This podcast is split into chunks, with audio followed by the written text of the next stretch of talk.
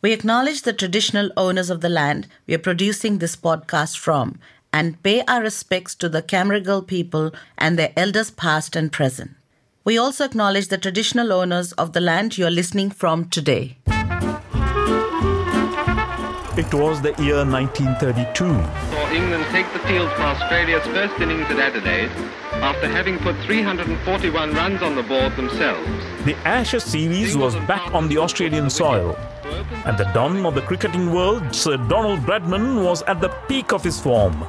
However, the English side led by Douglas Jardine came with a secret weapon that the cricket world had never seen until then the bodyline bowling. Hang on, Sunshine. I thought we were talking about the South Asian colours of Australian cricket. And how does the Bodyline series fit in? It was between Australia and England, wasn't it? Yes, yes, yes, yes, yes, yes. It was between Australia and England. But a cricketer from India played a major role in that series. How many cricket fans would know that? Okay, let me ask you a question too. When was the first time India played a test match against Australia? That's easy. 1947 48 when the Indian team toured Australia. Incorrect. Hmm? It was much earlier than that. Although it's not commonly known, Australia's cricket connections with the Indian subcontinent actually dates back to the 19th century. So today, let's discover this glorious history.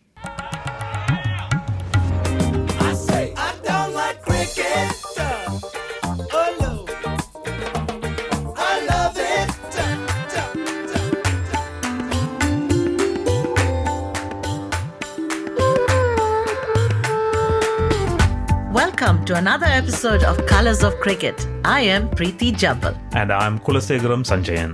The Colors of Cricket is an eight part podcast series in which SBS takes you on a journey which explores cricket connections between Australia and the South Asian countries.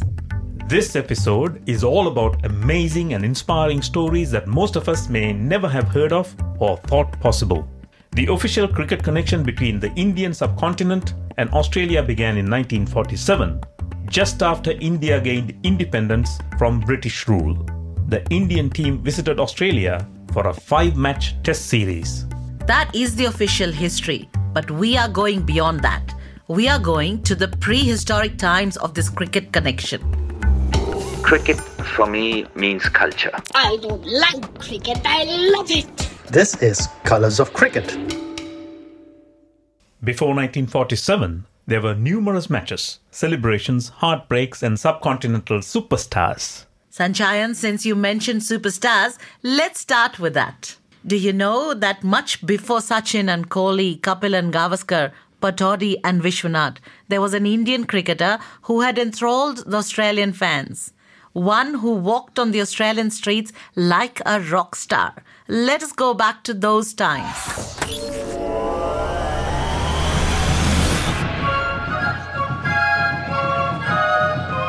One night in Adelaide, a thin, dark, mustachioed gentleman was seen walking down a main street.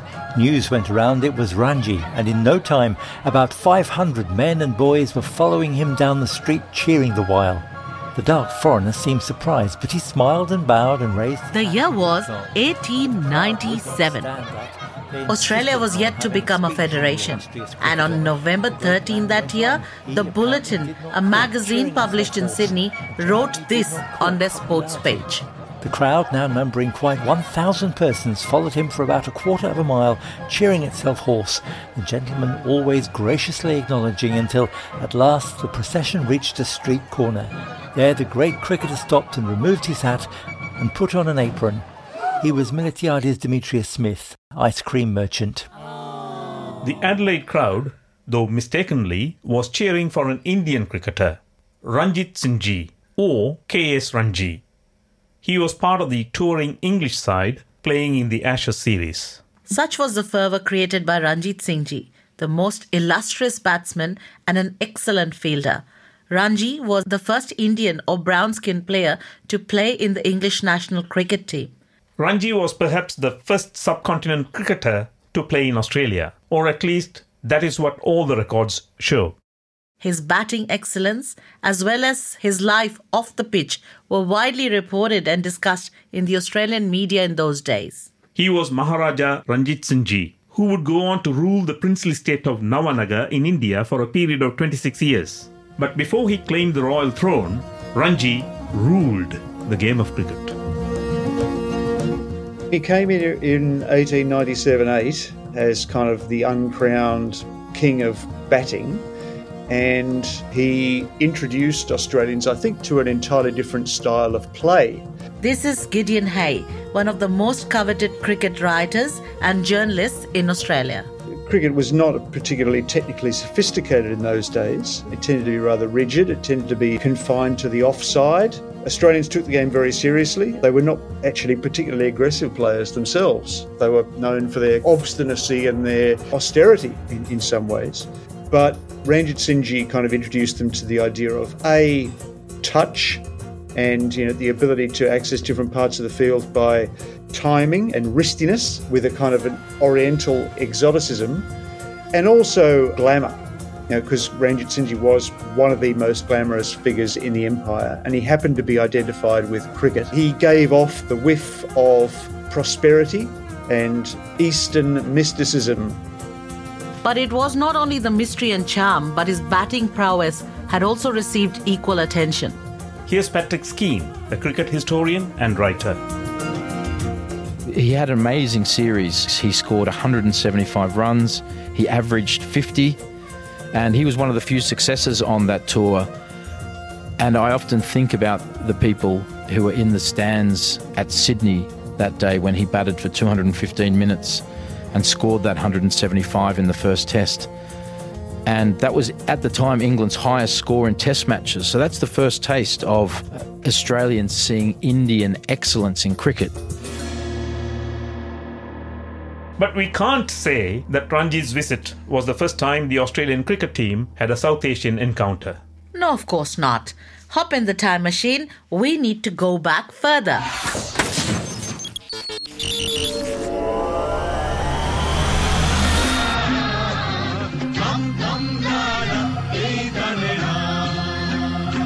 In the 19th century, international cricket was just between two nations, the Aussies and the English.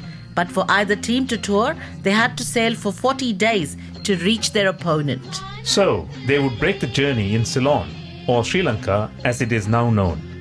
Cricket had already been introduced to Ceylon by the British, and the Aussie team had played warm up matches in Colombo to hone their skills before taking on the arch rivals. The first contact between Sri Lanka, which was known as Ceylon uh, back in those days, and Australia happened in 1884. The Australian team that were known as the Fourth Australians all funded themselves to go and tour England, which is amazing when you think about it now. But they all agreed to invest a sum uh, into the tour. And on the way out there to England, they stopped at Colombo and they had what's called an odds game. So it was 11 Australians versus 18 English people that were working in Ceylon at the time, the best English colonial cricketers. So it was an interesting scorecard, and the Australians made 75 with their 11 players, and all 18 players of Ceylon got bowled out for 39. That was perhaps the first time an Australian team played cricket in the Indian subcontinent. Still, it was not against a subcontinental team yet. That would take more than three decades from that point. Colours of cricket. How much did you know about these heroes and stories before we started preparing this series? I was of the impression that I knew quite a lot about cricket history. But the stories unearthed by the SBS research proved me wrong. I'm sure you're also on the same ground. Absolutely. We are batting on the same pitch.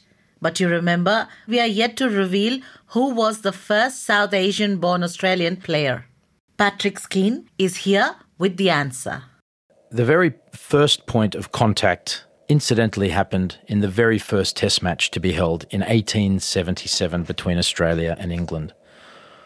One of the Australian cricketers was a gentleman by the name of Bransby Cooper, and he was born in Dhaka, which is modern day Bangladesh. And he played first grade cricket in England, and then he moved to Australia where he played for Victoria, and he was the first Indian born cricketer to play, play in a test. He only played that one test and he was moved on.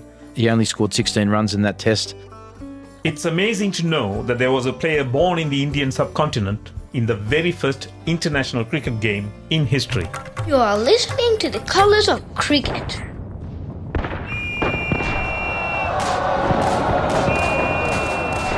It was the year 1917.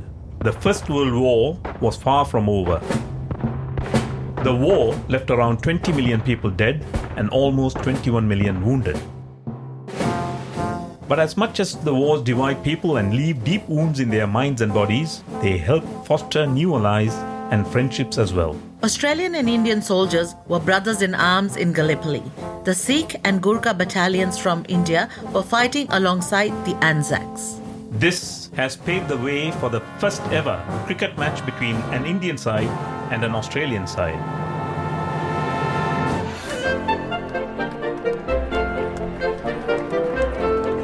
August 11, 1917, the Lord's Cricket Ground in London was hosting a military cricket match. A military cricket match, Australia versus India, is to be played at the Lords on Saturday. Australia will be represented by C. Kelleway, Docker, Barber, and Jay Taylor. New South Wales, Lampard, TJ Matthews. Ballarat Courier newspaper wrote so on August 10th that year. Even though it was called a military cricket match, the Indian team was mainly made up of students. There were two nephews of the great Ranjit Singhji. There were three players from Ceylon, including John Lionel Kotelawala, who became the third Prime Minister of Ceylon. And there's also Paramasiva Subbarayan, who became the Chief Minister of Madras and the Federal Minister of Transport and Communication. So you've got these young lions looking to get together to play their first game, and awaiting them is the Australians. Nine of them became or were already first class cricketers, led by Charles Kelleway, who actually played 26 Test matches for Australia. And one other uh, notable was Jimmy Matthews, a famous leg spin bowler who played eight Tests for Australia. And he's famed for being the only bowler to get two hat tricks in the same Test match series. That's what kicked off the grand tradition of games between Australian and Indian teams. Nothing unexpected came from the match. The more experienced Australian side thrashed the Indian students, who were all out for 57 in the first innings in 56 overs, a run rate of just above one per over. Only one batsman touched two digits, while four of them got out for ducks. But the Indian team was more competitive in bowling. They wrapped up the Australian first innings for 105 runs, with Churchill Gunasekara and RJ Tata taking five wickets each. The match ended when the Indians were 22 for 4 in the second innings, and the Australian team was declared the winner based on the first innings score, as reported by the Daily Mail newspaper on the 13th of August. A cricket match was played at the Lords between teams representing Australia and India. There was an attendance of several thousands. The Indians, chiefly students, including two nephews of the famous Ranjit Singhji, made a poor show with the bat, being disposed of for a total of 57. Matthews bowled in deadly fashion, taking seven wickets for 15. We don't like cricket, but we love it. Cricket needs sportsmanship, teamwork, and cooperation. It is also a lot of fun. You're listening to Colors of Cricket. Now let us go to the story that we started with, Sanjayan, of the Bodyline series. The love of cricket seems to be an inherent quality in every Australian, and the youngster is not long out of the cradle before his hands itch to hold a bat. It was the year 1932. It was the time of the Great Depression. The Australian economy was suffering hugely following the Wall Street stock market crash in 1929.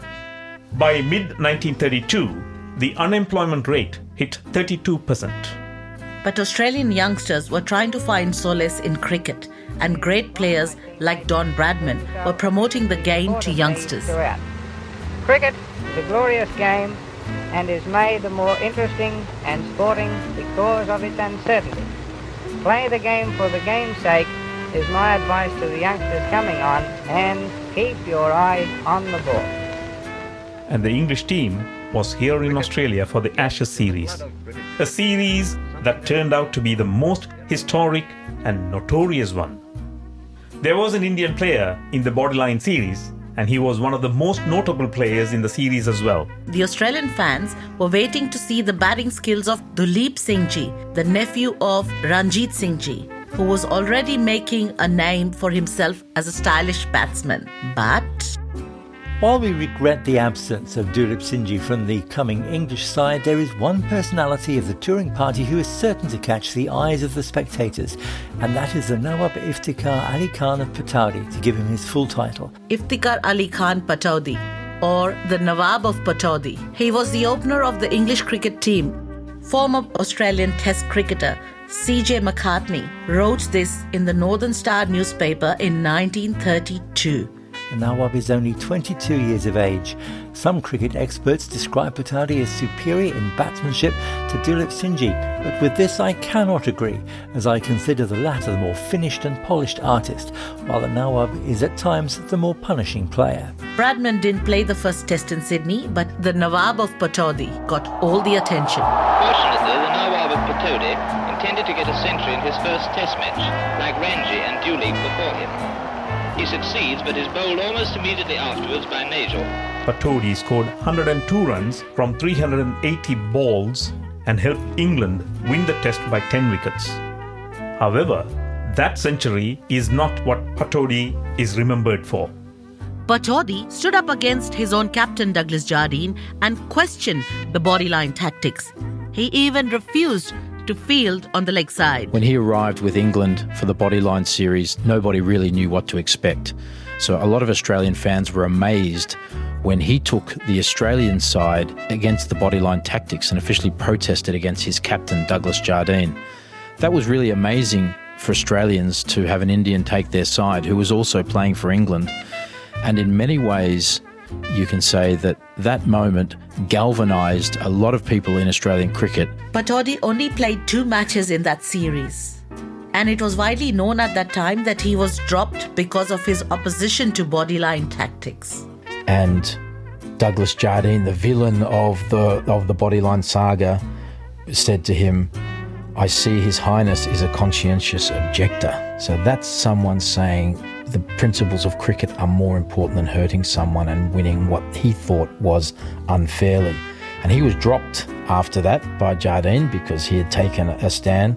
But towards the end of the tour, he was quoted saying, I, I, I'm told Jardine has good points, but in three months I've yet to see them. Pataudi's story didn't end there. He left England very soon after that Ashes series and became a part of the Indian national cricket team. He became the only player to have played for both the Indian and the English teams.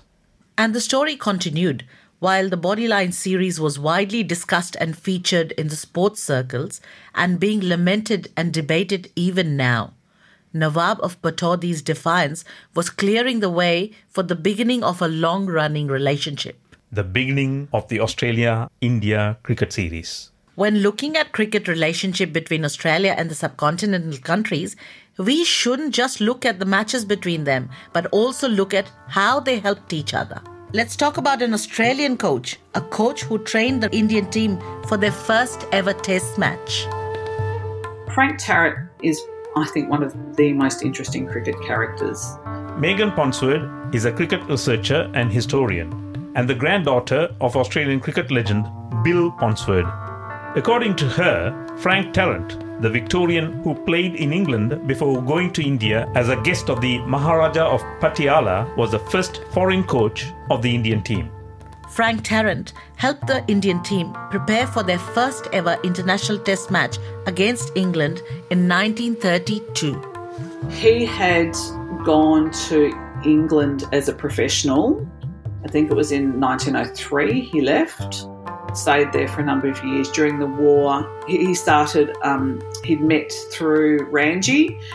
Oh, Ranji had said, Look, come over to India and had really spent all that time in India since then, helping to assist the growth of Indian cricket.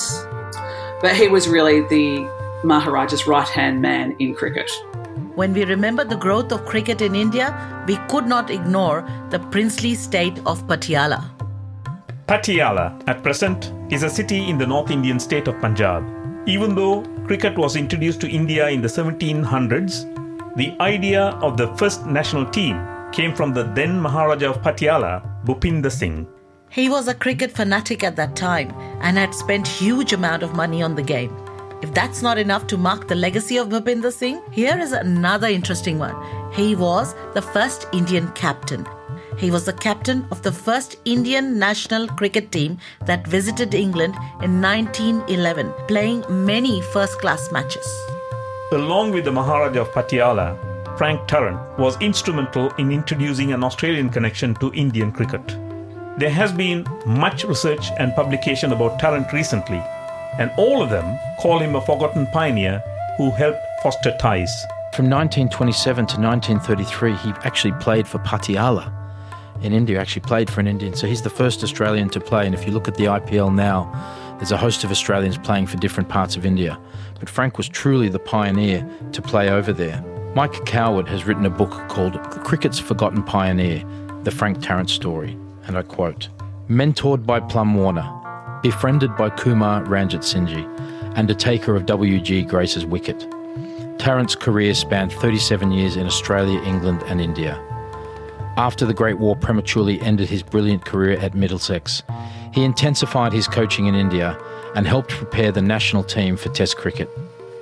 An internationalist by instinct, Tarrant fulfilled the wish of his patron, the Maharaja of Patiala, to establish the first formal cricket ties between India and Australia. In 1935 36, Tarrant managed the first, albeit unofficial, Australian team to India, and with his captain Jack Ryder, foretold of the greatness that awaited India as a cricket nation. As Patrick Skeen mentioned, Frank Tarrant was the mastermind behind the first Australian tour of India in 1935. So that is what we are going to share now. The Australian tour of India in 1935. It was an unofficial tour though. The Australian Cricket Board of that time didn't want to send a team to India. But Frank Tarrant, who visited Australia on behalf of the Maharaja of Patiala, managed to organize a team. Megan Ponsford has dug deep into this and has published a book on this tour. I really believe that the team that went to India in 35 36 was pretty much a rogue team. The Maharaja and Tarrant were left with either retired players or new up and coming ones that who knows whether they were ever going to make it or not. When the team was being proposed, they wanted my grandfather Bill Ponsford, they wanted Bill Woodfull, and they wanted Kippax to play. And for some unknown reason, even though they'd all retired, they were not allowed to play in India. And my reading of that is that the Australian authorities possibly didn't really want this tour to be an enormous success. So they ended up with Ironmonger, who was age 53 at the time. One of the Indian writers who wrote they were superannuated old discards, you know, so cricket discards. I don't quite agree with that. In the end, he was kind of quite desperate for players. He had Ryder as his captain, Macartney as his vice captain, who were both, you know, ex-test players, who were both well-respected, very, very talented players, but they were quite senior in years. 23 games were played, including four unofficial tests. They weren't allowed to be called tests because they weren't tests, and the Australian Board of Control got really annoyed at any suggestion that it was emulating a test. But so four unofficial tests and another 19 games were played all over India. They had this absolutely crazy itinerary where they bounced from city to region to city and it was just there's no rationale because they basically you know cross back and forth across india so many times and they always talk about the endless rail trips that, that they went on which in the beginning they were quite excited about about journeying across india by rail but it was full of you know kind of long arduous trips. And they uh, they won 11 games. They lost three and there were nine draws it was success for the Indians at least. There were some games won by them. They were encouraged enough by the result to kind of think that they'd have a better chance of playing England in middle of 36. We had mentioned another name in between, an important name, but didn't explain it. Do you remember which one, Sanjayan? Duleep Singh Ji. We are yet to go there. We cannot finish this episode without mentioning him because he is our connection between pre 1947 and post 47.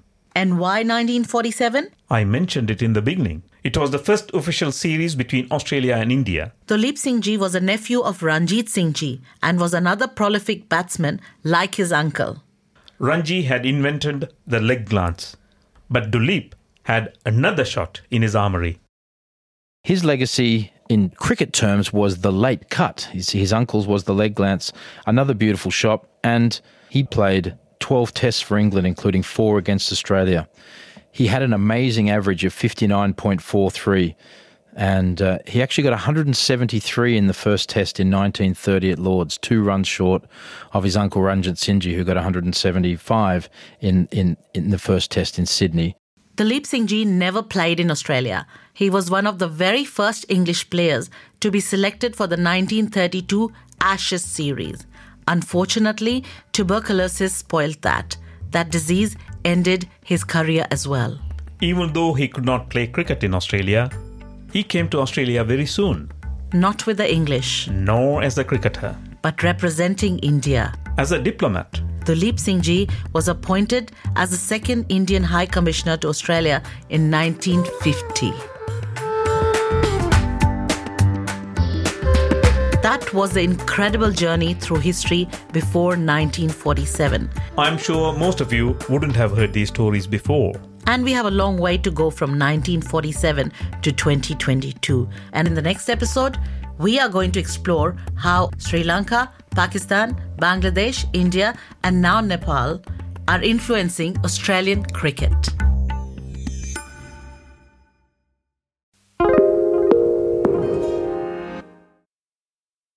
SBS is Australia's most trusted multilingual broadcaster. Our listeners are loyal, highly engaged, and have supported countless local businesses. We offer advertising packages for businesses of all sizes. Our experienced sales team will guide you through the process of owning a great campaign. Bring your own ad or have our production team make you something in one of our 68 languages. Start the conversation with your new audience today. Email sales at sbs.com.au.